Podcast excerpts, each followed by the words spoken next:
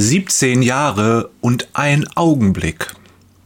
Jona hat eine Begegnung der besonderen Art, er weiß es nur noch nicht.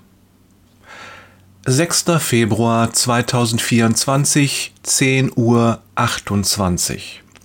Jona betritt das Krankenhaus nur Augenblicke, bevor der angekündigte Regenschauer losgeht.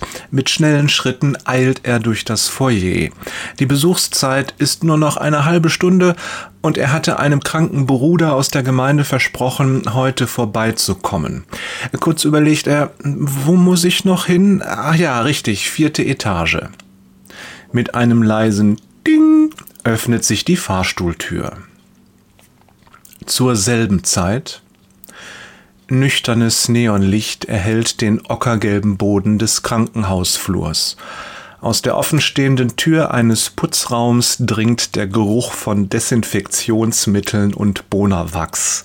Eine junge Krankenschwester schiebt ein Bett über den Gang in Richtung Fahrstuhl.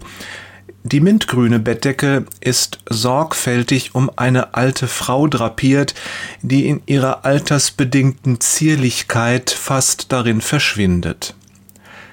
Das ist aber ein weiter Weg. Kaum kann man ihre Stimme verstehen. Die Krankenschwester zwinkert ihr zu, ein breites Grinsen auf dem Gesicht. Ach was, das sieht nur so aus, winkt sie ab. In Wirklichkeit ist es nur ein Katzensprung, Sie werden sehen.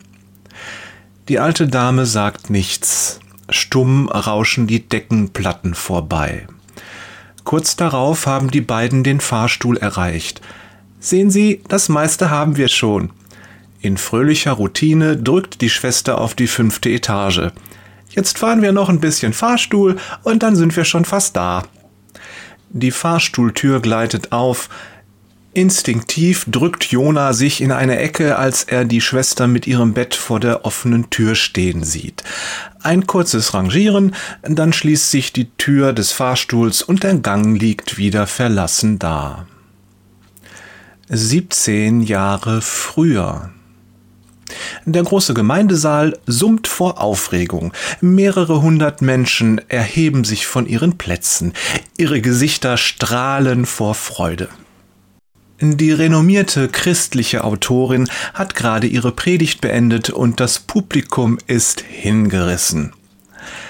Das war wirklich inspirierend, oder? sagt eine Frau zu ihrer Freundin, während sie ihre Jacke anzieht. Ich kann's kaum erwarten, ihr neues Buch zu lesen. Welch eine Predigt! Der junge Mann lächelt seine Freundin an. Was meinst du, sollen wir noch mal vorne beim Büchertisch gucken?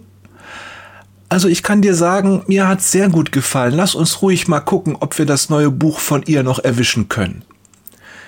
Die Menschen strömen aus dem Saal. Ihre Gespräche füllen den Raum mit einem fröhlichen Summen. Im Foyer wartet ein Tisch mit Stapeln des neuen Buches der Autorin. Die junge Frau und eine Menge anderer Leute eilen dorthin, andere bleiben stehen und tauschen sich über die Predigt aus. Ich fand den Teil über die Hoffnung besonders toll, sagt ein Mann zu seiner Frau. Das hat mich wirklich berührt. Es dauert lange, bis der Gemeindesaal sich leert. Als der Pastor das Gebäude gegen 22 Uhr hinter den letzten Besuchern abschließt, da geht ihm durch den Kopf, was seine Frau gesagt hatte. Sie hat so eine besondere Gabe, Gottes Wort lebendig zu machen.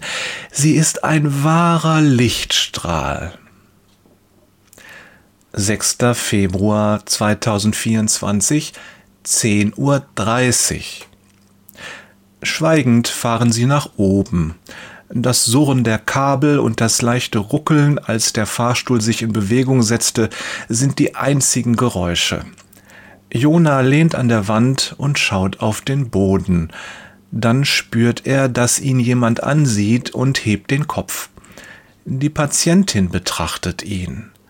Ihr Gesicht ist blass, aber ihre Augen sind klar und wach. Ruhig schaut sie ihm genau ins Gesicht. Sie kommt ihm bekannt vor, aber er kann sie nicht einordnen. Wo hab ich sie schon mal gesehen? denkt er angestrengt nach. Es war etwas Gutes gewesen, das kann er spüren, aber es fällt ihm beim besten Willen nicht ein. Die Gruppe erreicht das vierte Stockwerk. Der Fahrstuhl hält mit einem leisen Dingeln und die Türen öffnen sich. Ungünstigerweise allerdings am gegenüberliegenden Ende. Jona schiebt sich am Bett vorbei und als er in Kopfhöhe der Patientin und schon fast an der Tür ist, da hört er ihre zerbrechliche Stimme. Der Herr sei mit dir. Jona ist berührt. Hat er richtig gehört? Die alte Dame schaut ihn unverwandt an. Ein leichtes Lächeln liegt auf ihrem Gesicht. Jona nickt nur stumm, dann lächelt er auch und legt seine Hand auf ihre Decke. Der Herr segne sie. Die Krankenschwester sieht ihn mit einem merkwürdigen Blick an. Ich muss mich wirklich beeilen, denkt Jona. Kurz darauf hat er das Zimmer 458 gefunden. Hier liegt er. Erleichterung macht sich breit. Kurz klopft er und schaut dabei auf seine Armbanduhr. 10 Uhr 33. Leise öffnet Jona die Tür. Das Bett ist leer. Vielleicht ist er nur auf Toilette.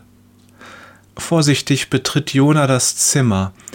Kein Geräusch ist zu hören, und Jona beschließt, kurz zu warten. Er setzt sich auf einen Hocker, da bemerkt er einen Umschlag auf dem Beistelltisch. Sein Name steht darauf. Für Jona. Daneben ein Buch. Kurz hat er das Gefühl, das Gleichgewicht zu verlieren. Hastig greift er nach dem Bett, um sich zu halten, dann nimmt er das Buch in die Hände. Ungläubig starrt er auf das Gesicht, das ihm vom Umschlag entgegenlächelt. Fortsetzung folgt. Jörg, sorry, sollte eigentlich etwas kürzer werden, Peters und Thorsten, ach nö, mach mal ruhig weiter, Wader.